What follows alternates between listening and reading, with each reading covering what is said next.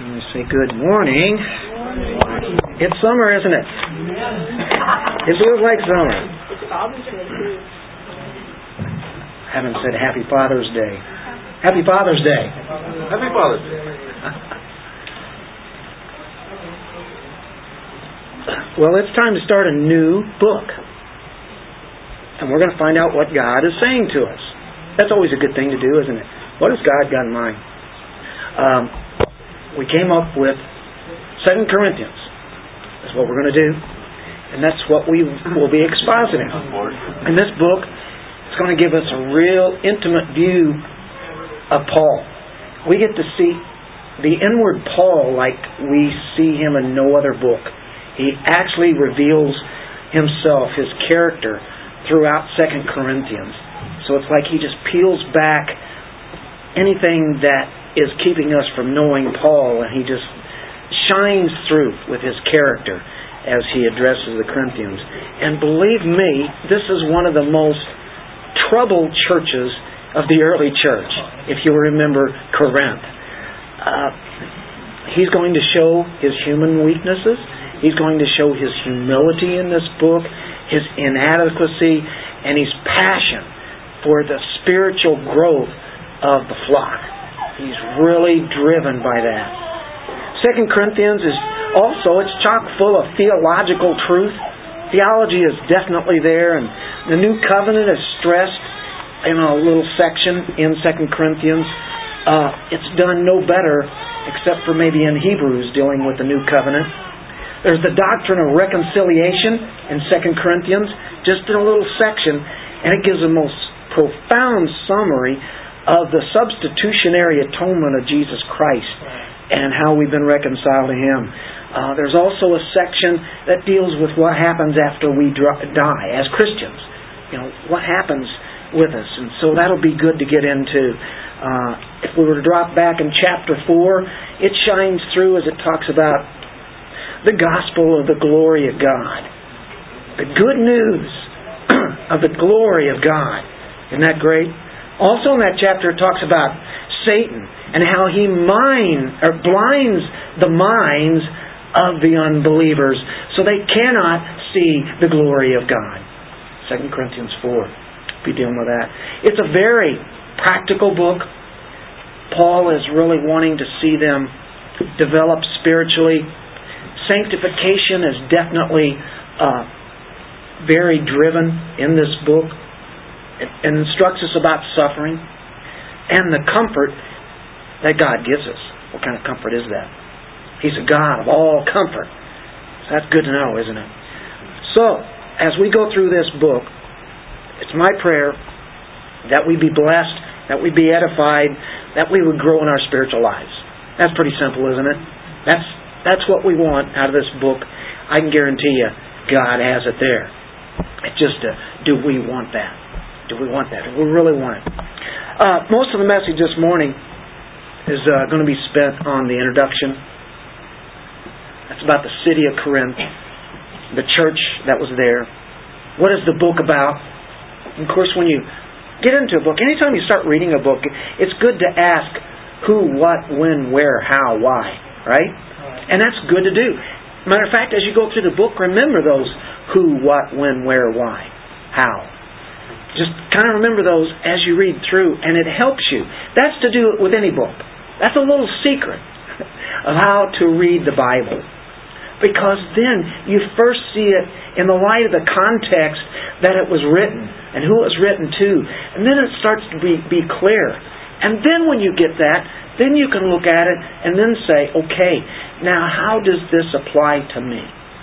Where's this at? But first get the context of that, this setting for this epistle. Uh, we need the background, and that's what we will do most of the time. We will try to get into the first three verses also, which is an introduction really to that letter, but this should help us as we get into the depth of Second Corinthians. If we have this background, a backdrop to rely upon as we move through the book, and it'll be some time because I believe we have 13 chapters there. That'll take a while. Uh, we'll try to get into the first three verses, as I said, And so what we want to do is get started in another divinely inspired letter, a love letter written to you from God. What do you think of that? That's exactly what this is. It's a book written by Him so that we would grow in His grace and knowledge of the Lord Jesus Christ. Let's pray. Father, you are the Holy God. Paul recognized that as he wrote this letter. He recognized it always. And God is a God who cares about his people. And he has people who care about people. And of course, Christians should be caring about other Christians. That's what Paul exhibits all throughout as he wanted them to grow stronger in the Lord. And may we be a church that honors you by your word, by the power of the Spirit, by your grace, for your glory. In Jesus' name, amen. Well, when you have an introduction of a book, that was an introduction to the introduction, okay? when you have an introduction, you've got to ask, okay, who are these people that he's writing to? First of all, there are people that are the church. Where are they at? in the city of Corinth, of course, Second Corinthians. There's quite a history. So it's good to know a little bit of background. So I didn't know I was going to get a history lesson. But if you know that, it will help you see how the people are at that time, and then you can see where we're at in our times, and things haven't really changed, as Ecclesiastes says. We uh, first take note of uh, Corinth, all the way back to 146 BC. It was actually invaded by a Roman army, got defeated, trounced upon, and it uh, had to be rebuilt. Um, whenever Corinth was rebuilt, it actually became a very prosperous city a very large city, a port city, and it actually became one of Rome's, or the Roman Empire, most notable centers for banking, finance. It had political significance as it uh, was the capital of the province of Achaia. That's that whole area that it was from, uh, all the way until AD 15 it became an imperial province then. And so it was widely known. Uh, you think we have the Olympian uh, Games this year, right? Well, they had their games, and it was second to the Olympics. It was called the Isthmian Games. It was on that isthmus, and uh, they were known for that. So it was second only to the Olympics. Pretty big deal. It was regarded as the third most important city in the Roman Empire. That should say something. You have Rome, then you have Alexandria, and then Corinth. In all the world, those are the three most influential cities. Corinth was very influential. Do you see why God sent Paul to Corinth and then expanded on out from there? There were churches all around that that area of Corinth but a very key place. And that's usually where Paul would be sent to the major cities. He didn't have time to stop off at every little town and village, but he'd go to the cities, set up as he'd go into the synagogue, sometimes get kicked out of the synagogue, and then set up a church, plant a church in that city. And many of the Jews who became Christians then would continue on, and then they would carry it on out to their relatives and friends in other smaller cities. And so that's that's what was happening. What kind of character is Corinth? I think we all kind of have an idea. Um, in the first century, had a population of over 200,000 people, and believe me, at that time, that was a large city. Very much so. It was uh, termed as a, a wide open boom town. It just kept growing. You know, you think of San Francisco, and you have the gold rush back in the 1800s the 1849ers football. no, that was for gold. And it just grew to tremendous population there in, the, in those areas. Uh, there were two harbors that Corinth had. One on one side, one on the other. And that's what's very instrumental in this. Because if a ship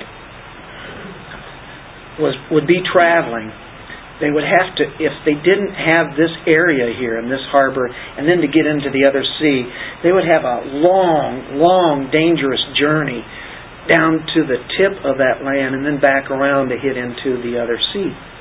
So this is really why one of the reasons why it's so important because ships could stop, sell off all their goods, what they were taking had been bringing, sell it to that area, get it off there, then they could roll it all the way to the other side, buy the the goods that they needed there as they went on in their journey.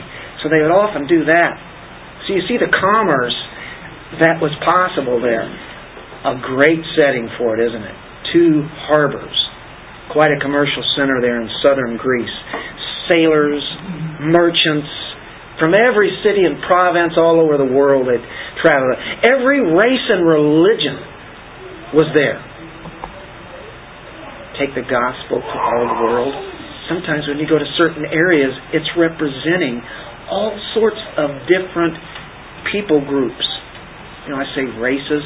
There's really only one race. It's a race that came from Adam. Regardless of any where people are located or what language they speak or what color they are, we're really one race. And but it's kind of neat to see them come together representing the whole world in one little city. And you know what? The church is to do that.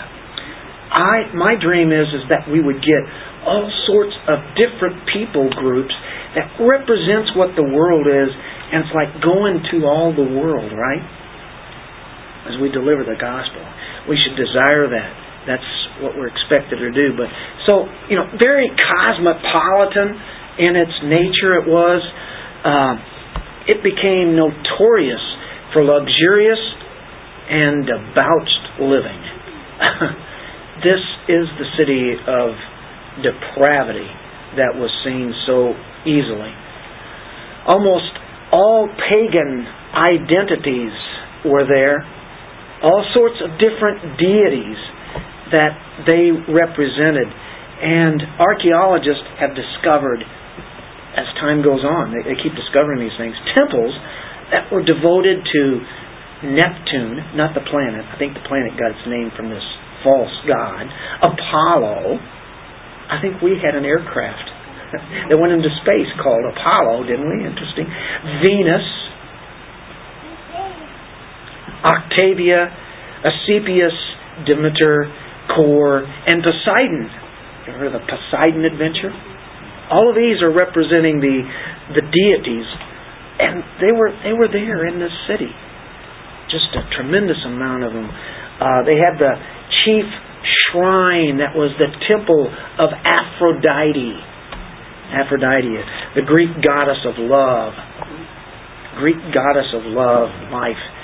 There was as, there were as many as uh, 1,000 temple prostitutes in that religion. And so prostitutes were there. They really conducted business. Can you imagine that? Sexual perversion and immorality all the way to the top. Represented what the world could be at its worst as far as morality. So you can't even conceive of some of the things that they did. But yet in our time, with all the aspects of technology, we probably can perceive of that, but we we don't desire that, do we? The luxury, the vice of Corinthian living, and it's kind of interesting. They had a word that was that was really it was Corinthianize. To Corinthianize was it meant to fornicate and so it was coined there. It was kind of an infamous sign of the wealth and immorality that was at this place. So if one was a Corinthianizer, they would know, oh, you're from Corinth, huh? and they would have an automatic thought in their minds what these people were. But this is a place, with all that said, here's where we're really aiming at. It's where you see the grace of God come shining in. The Apostle Paul breaks in and delivers the gospel. And that's all he gave them. the truth of the gospel, of the glory of God, the resurrected Jesus Christ. And that you can be saved out of this immorality and debauched kind of living. The grace of God appeared in Corinth. Now, do you see with that background? And all of a sudden, with so black of a background, comes shining forth the grace of God. Wow. Relief for that place. The church. Among other things, uh, archaeologists keep discovering other things. They had clay representations of human genitals that were offered to Asclepius. He was the god of healing because they had venereal diseases there running rampant. All sorts of sexual diseases. We ever heard of those? I'm sure they had AIDS, they just didn't call it that back then. Same thing. But they would have this God of healing that was to heal that. Anyway, kind of get a background of this city and its character, its nature. Wealth, commerce, money. Low, low immorality. I mean, just immorality to the pits. So, set into that kind of situation is the church at Corinth. You have people coming from these backgrounds that become changed. Amazing. All the different backgrounds they came from. These sinners. Church in Corinth was largely made up of Gentiles. Not too many Jews there. Uh, most of the ones that were in the church came from the lower class, the lower socioeconomic kind of ladder that you hear about. They're on the lowest rung for the most part. That was the church. Uh, Gordon Fee noted this. Oh, they were the Christian church in Corinth. An inordinate amount of Corinth was yet in them. Emerging in a number of attitudes and behaviors that required radical surgery without killing the patient.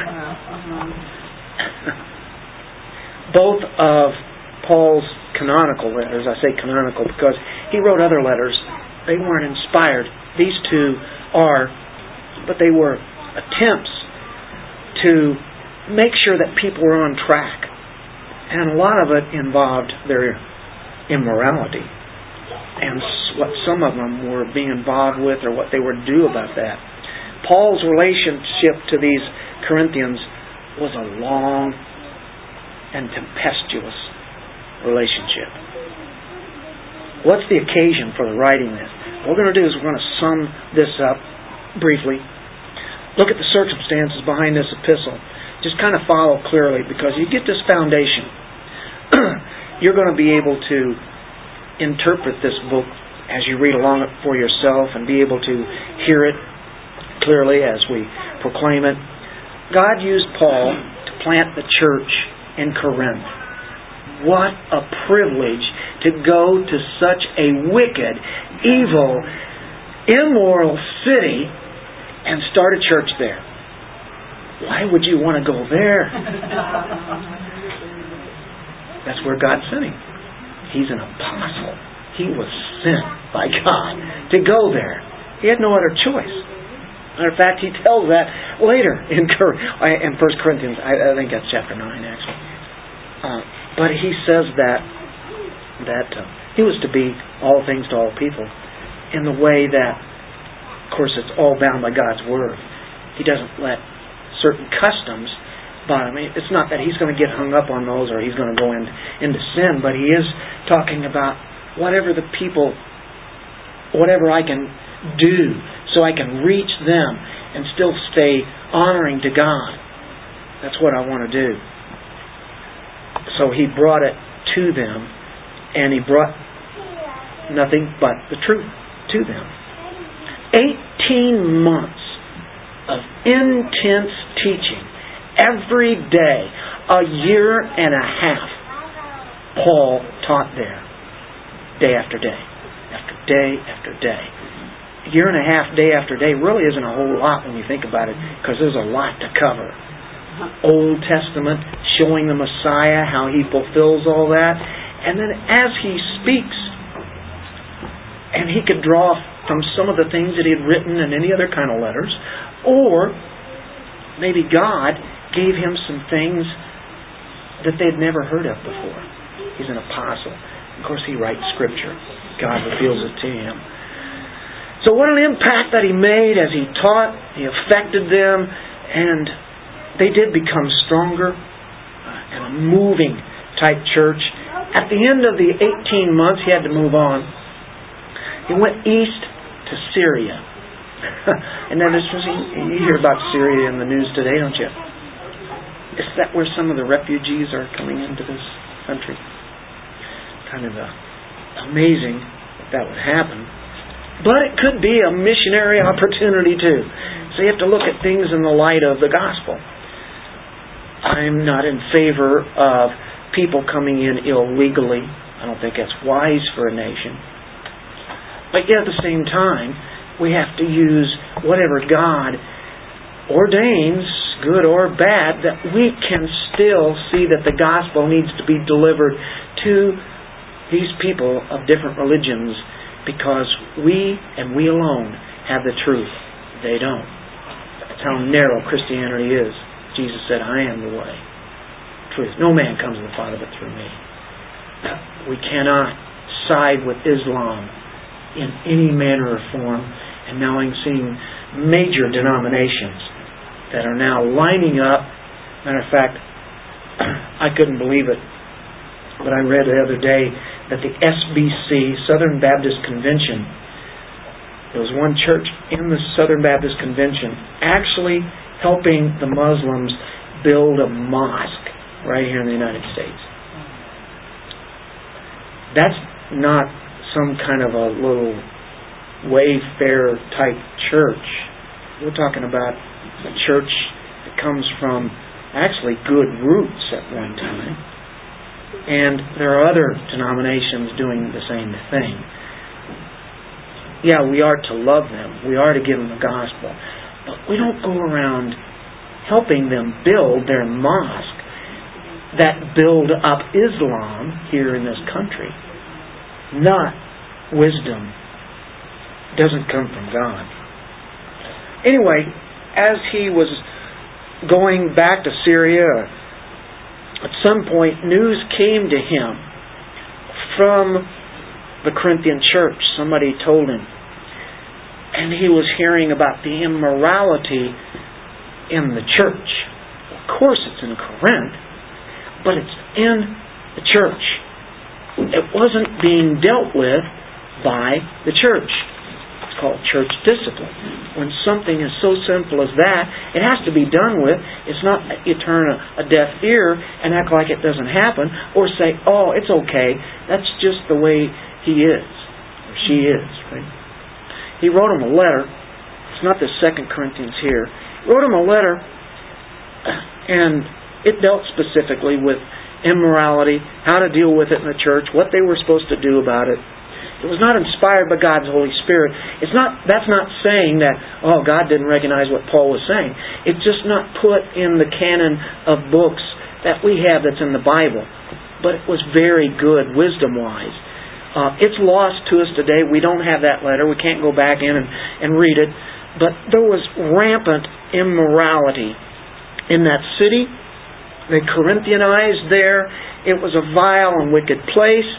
And it doesn't shock us that this kind of thing would be actually coming up in the church. The church is having a battle. Pervasive. How pervasive it was. Doesn't shock him but he receives, he, he gives that letter, and then he receives a letter from the Corinthians themselves. And they actually wrote to him. Can you imagine that? Corinthians wrote to Paul. According to chapter 7, verse 1 of 1 Corinthians. Uh, apparently, they hadn't really dealt with the situation there with that issue. And so Paul sends Timothy. I'm getting a lot of this information just inside from our scriptures in, in the Corinthians letters that are, that are inspired. That there were letters written that we don't see, we can't can't read. But it really reflected the character of the Apostle Paul, the priorities of him.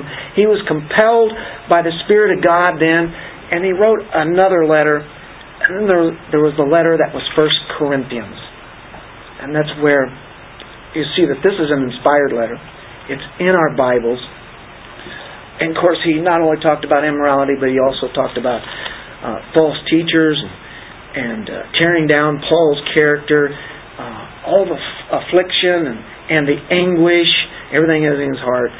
Um, anyway, he was still concerned about them. Titus comes to Paul then, gives him the good news that they received the letter, and things were good. Things were taken care of. Things are happening in the Corinthian church. It was good news. They had repented. Repented with a godly sorrow. Do you remember that text in Corinthians? It's uh, chapter 7, isn't it? That's why, having heard from Titus, he now writes that, uh, Second Corinthians. Does that help? I went to all that length to say, okay, he's written these letters, he's concerned about them, what's going on in the church. He hears the good news coming from Titus, and here is this letter now fitting in with what's been going on when Paul was away. So it starts with joy, praise, thanksgiving.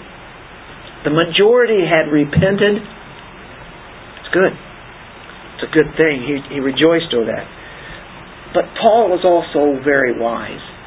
He knows the battles that the church is going to have, where it's at. And there's false teaching that is coming in to the church. And they're telling some things about Paul. Oh, that Paul, huh? Yeah, he thinks he's an apostle. Comes in here delivering all this. That guy is not an apostle. He's nothing. They claim that they were the apostles. They had the truth. And that's what's coming into the flock, folks. they had the truth. He had been there a year and a half. They knew truth. And now he's really concerned about that. He's very wise. He knows what will happen. Jesus warns of it. Paul warns of it. Peter warns of it. John warns of it. Every, it seems like every book in the New Testament talks about false teaching. Well, that doesn't apply to us today. Boy, is there some false teaching going on out there. Really, sometimes it's not so much what they teach, it's what they don't teach. They just give what's comfortable and what is something that is really upbeat that people want to hear itching ears. Paul wrote Timothy about that kind of thing, didn't he? So the false teachers are still there. They're hanging around. He's concerned. When was this written? When when did Paul do this? When in time was it? Can we put it on a calendar? Well, we can pretty be uh, pretty well be sure when it was written.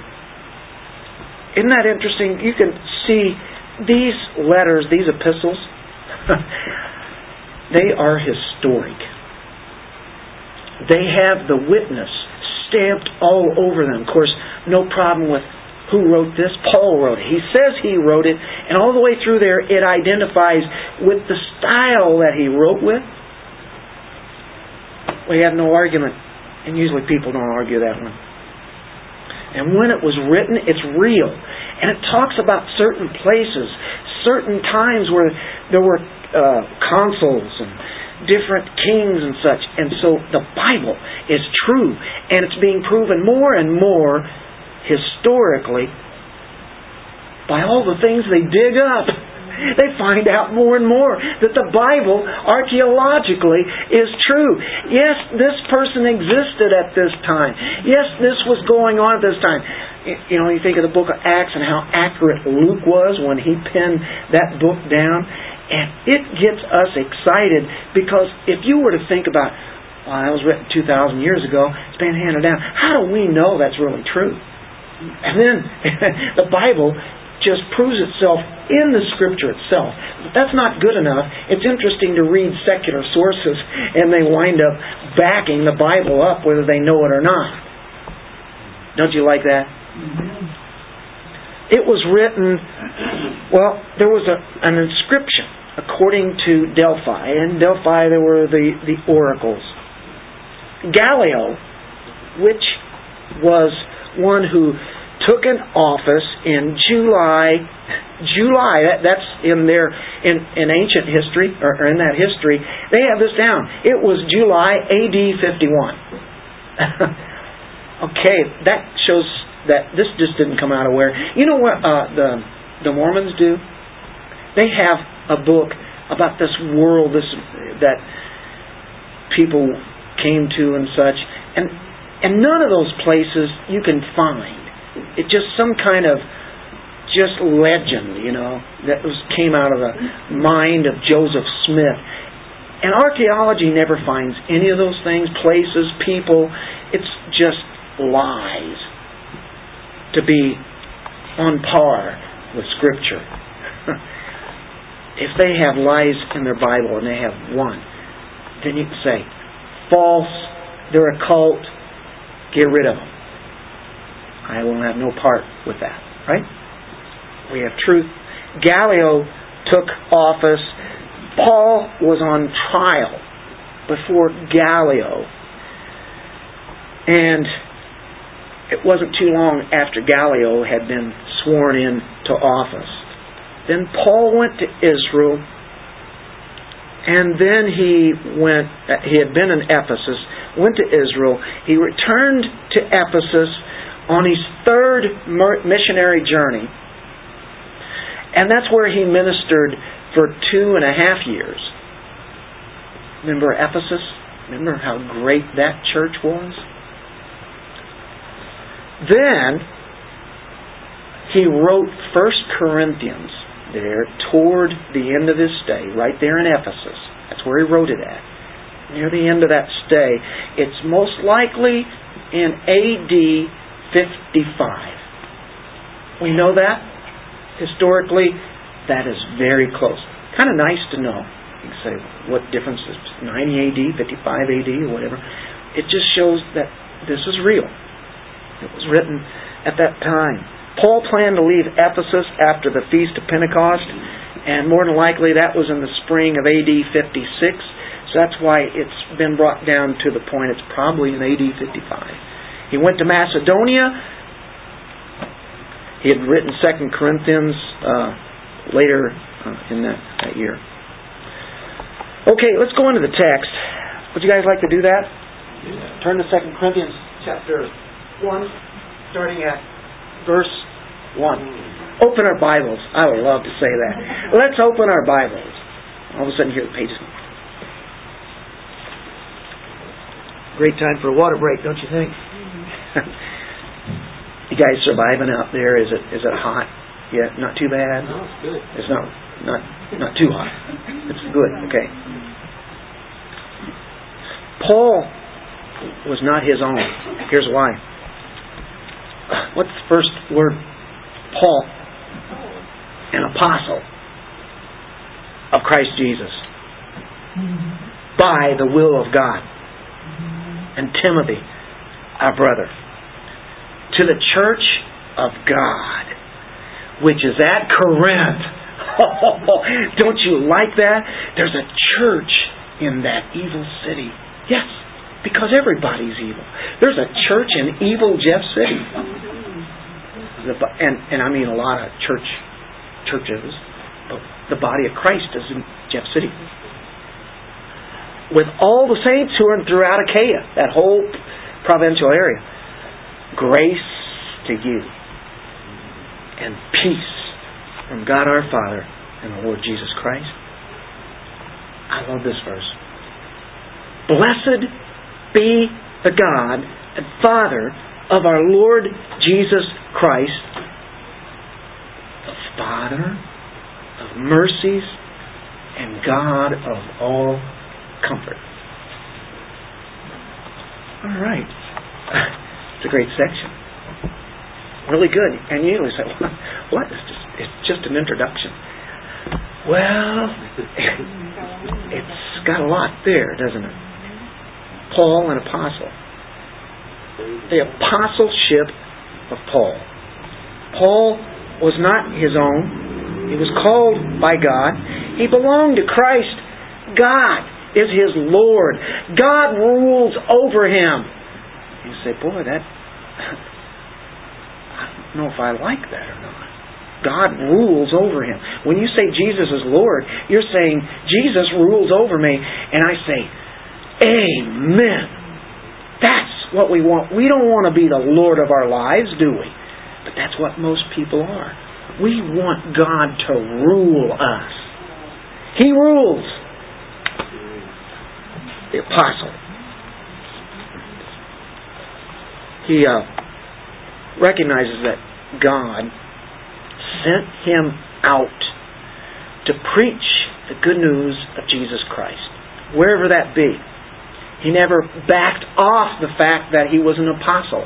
Many letters start with that Paul, an apostle of Jesus Christ. Sometimes he will say, Paul, a slave of Christ. He knows who owns him. We're bought with a price. He owns us. He made us. When He reconciled us to Him, He took over lordship for lives. I love that. Because Dennis here can really fail all over the place. But God is the one who rules in my life. No longer do I. Turn to Acts 26. right near the end the book of Acts, chapter 26, verse 15. This is when he's knocked off his horse to the ground, into the dirt. And I said, Who are you, Lord? He doesn't know him. That's right. He hated him. He hated Jesus Christ before. And the Lord said, I am Jesus whom you are persecuting. Says, when you persecute the church, who are you really persecuting? Paul, Saul, you were persecuting me. Get up. Stand on your feet for this purpose. I have appeared to you to appoint you a minister and a witness, not only the things which you have seen, but also to the things in which I will appear to you rescuing you from the Jewish people and from the Gentiles to whom I am sending you, to open their eyes so that they may turn from darkness to light and from the dominion of Satan. See, that's what where people really are wrong. They think they're ruling their lives, they're the Lord of their own lives. They have a Lord. His name is Satan and it turn, will turn from darkness, light, and from the dominion of Satan to God, that they may receive what? Forgiveness of sins and an inheritance among those who have been sanctified by faith in me. Not, they're going to be forgiven. I mean, that right there is good enough, right? Well, not to God, he says, I'm not, I'm only going to forgive them, look at this. I'm going to give them an inheritance according to His riches. Wow. I think that says a lot that they may receive forgiveness of sins. That's what we are to proclaim. You know, we sit here this morning and we think about what God has done for us. Think about it. We are proclaiming when we give the gospel out, we are proclaiming that people can be forgiven of their sins. What a message we have to herald, isn't it? Isn't that incredible? Paul was specifically pulled out of what he was doing. And God made him an apostle. He said, Get up. He knocks him off the horse, blinds him, and he says, Get up. Stand on your feet. I've, I've appeared to you to point you a, a witness, a minister, a servant. Wow. Not only to what you just saw, and he tells it three times in the book of Acts, his testimony. Paul never forgot where he came from, believe me. But he never forgot where he came to. Apostleship of Paul. He was called by the risen Christ. the Lord of Lords, the King of Kings. The risen Christ. He was called by him. Matter of fact, 1 Corinthians 15, Paul recognizes where he came from. He says he was the least of all the apostles and not worthy to be an apostle. Paul was not worthy. That's right. None of us are worthy. But he calls us so can that he makes us worthy. That's the right view. Anyway, they a good way to get at the church is to start attacking the one who gave him the truth. This is Paul, attack his credentials. He was not a member of the original twelve, and of course that's what they're bringing forth. They're saying that he's a self-appointed apostle. He's kind of a Johnny-come-lately kind of guy, you know. And so they attack his character, his credentials, everything about Paul and what God had done with him. Uh, he never wavers. Stays right on with that.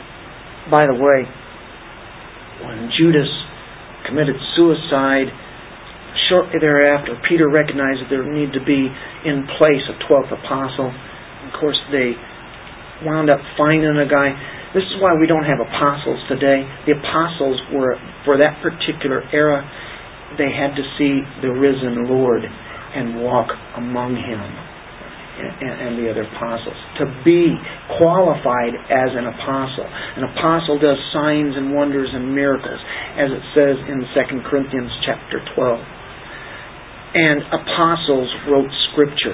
This is why we don't have extra scriptures today some modern man saying, "Well, I uh, I've added to Revelation chapter 23, and I have other books that that need to be put into the canon." There are people that say that. First of all, all the cults do that. They add to it and take it away. No, that's it. It was done. It was sealed. I'm glad of that. The apostles. It says in uh, Ephesians chapter. Uh, 3 that the church is built upon the apostles' teaching. You see that in Acts. There's a particular gift that was given to the apostles.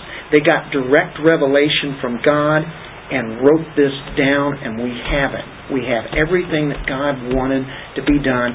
If they weren't apostles, like Mark, for instance, and uh, James or Jude, back near the end, they were. Mark knew Peter very well. And of course, he got a lot of his story from him as he wrote it. So they were qualified in the sense that the apostles recognized what they wrote, and it was true. Um, so that is why we have the canon that we do. It is closed. If it's not closed, then we need to find out other books, find out where they're at, because we don't have the completed Word of God. But the Bible says, and Revelation says this is it. It was written in 90 AD.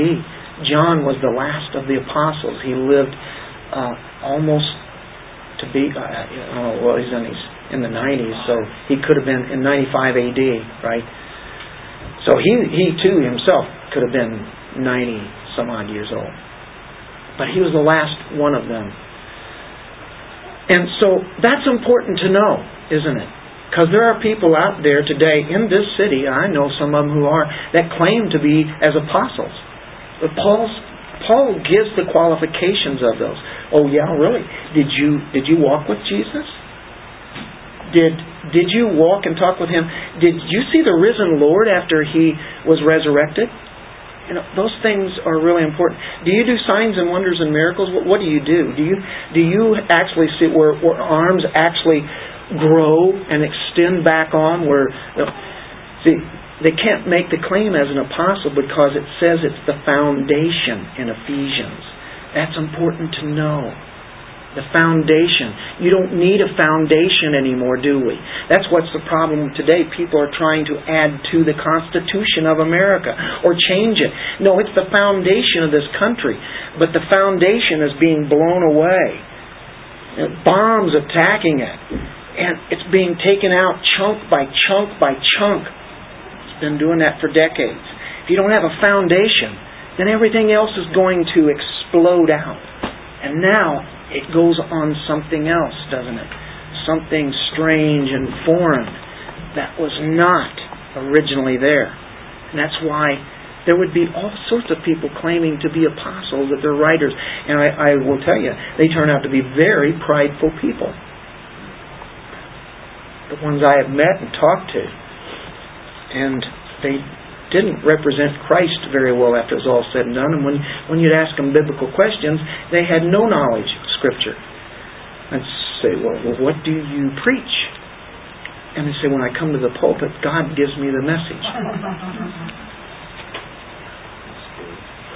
he told us to study to show ourselves approved. What did the apostles do in Acts 6? What did they do? They, instead of them going out waiting on tables, they were to devote themselves to the Word of God and prayer. If I don't come up, if I just come up here and start winging it, tell you what, in a few weeks, you guys probably figure out this guy has not been studying. And if I come up here and if I've studied, but if I haven't prayed, you may not know that for a little while, but all of a sudden, the power of the Word of God is not going to be there, is it? And that's why I say, boy, I hope you guys are praying for me whenever I deliver this too, because this this stuff goes way beyond me.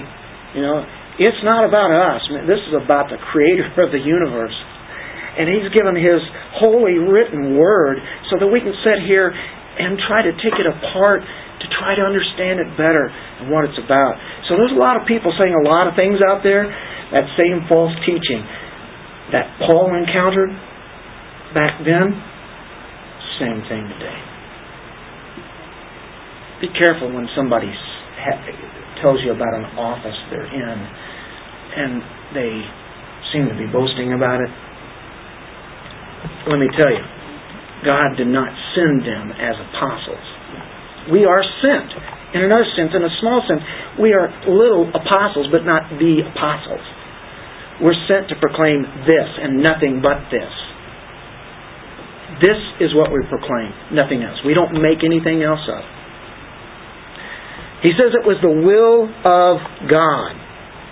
Not a church council, not a man, but God Himself told him this, where he is at. He was assaulted by God on the Damascus Road. God assaulted him. He, he really did. And then God brought him to faith and He transformed his life and he became a supreme gospel preacher. So he reasserts his own credentials. People must listen because he is God's representative. The word that he has given to the people that's not written down yet at that time is the very word of God as he teaches them. The apostles' teaching, later developed in written words. What about Timothy? Paul, an apostle of Christ Jesus, by the will of God. There's the sovereignty of God right there, isn't it? And Timothy, our brother. Timothy's not an apostle. He's a brother in Christ, but he's not an apostle. He does some of the same things that Paul does. And Paul tells him to go to certain places, and he preaches the word there. But he's a cherished brother of Paul. And he has an important duty to deliver the word. Uh, Paul wrote 13 epistles. Timothy is mentioned in 10 of them. Pretty important aspect that Timothy played. Matter of fact, he appears in the greeting of six of the epistles. And two of them were written to him, 1st and 2nd Timothy. So he says, Timothy's telling you hi. grace. Timothy says, grace, peace to you. Uh, we see Timothy arrive in Acts chapter 16, Derbe, Lystra, from that area. Very gifted, very capable, dedicated young man that he turns into, and Paul used him constantly. He's from a very godly family. He has his mother and grandmother, uh, very faithful. And he came from a Jewish Gentile background, which worked in his favor because he's going to Gentile places. And so therefore the, the Gentiles identify with him. That's, that's kind of a help out in being whatever you know you can be to the people in that uh, customs and culture don't get in the way. Um, basically, and and so he could do that. He went to Jews. He was very Jewish. So Paul saw that he could really use this guy, and Paul just poured his life into young Timothy. That's what we're to do. Find somebody that knows less than you do and make them know what you do. That takes time, it takes effort. Pour your whole life into them. Just keep giving them this and this and this coming out of the Word of God. Keep pouring it into them. Young Timothy says, I'm going to send Timothy to you. Uh, I think um, chapter 4, verse 17, chapter 16, 10, 11, I think that was the first one. Uh, I'm going to send Timothy to check on you. You know, Timothy is going to bring remembrance in all the ways. He's a carbon copy. He's a duplicate of Paul, you could say. He, he believed the same thing Paul believed.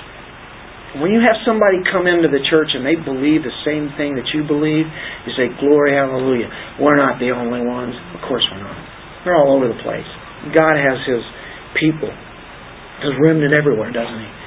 But there are certain people that just have their doctrines so good and they have a love for the Lord. And you meet them and it's like within five seconds.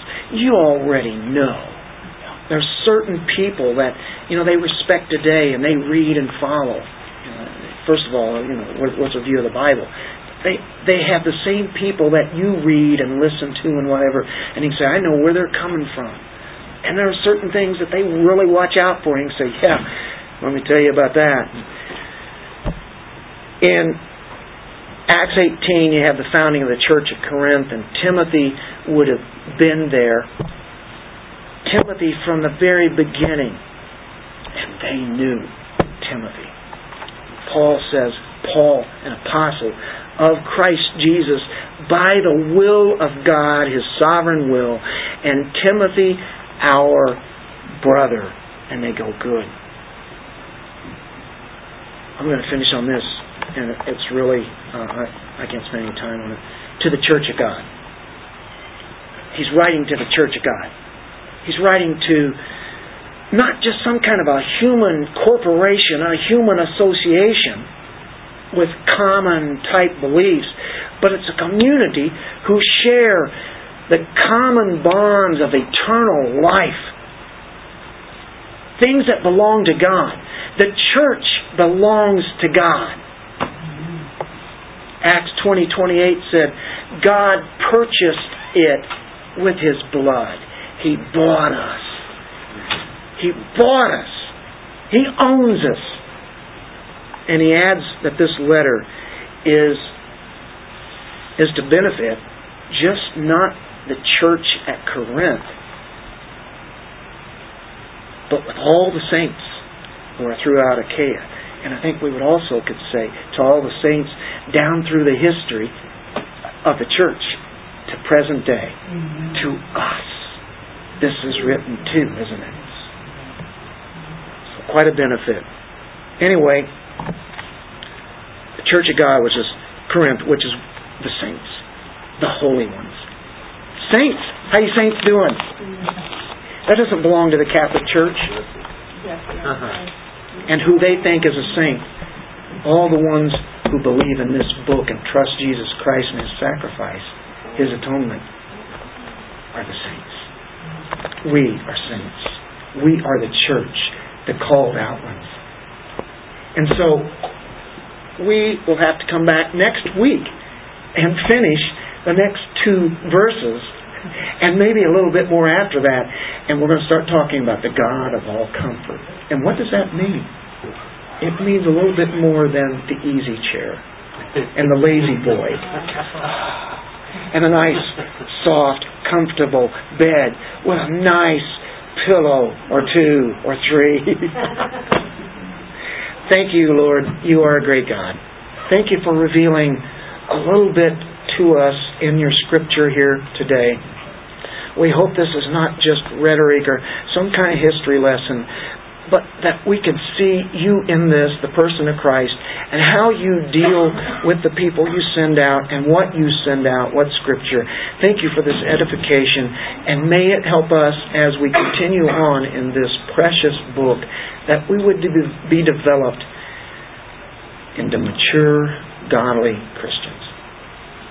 As we go out of here, Lord, we take the good news of the gospel, of the glory of Jesus Christ we have the good news of forgiveness of sins. In your son's name. Amen.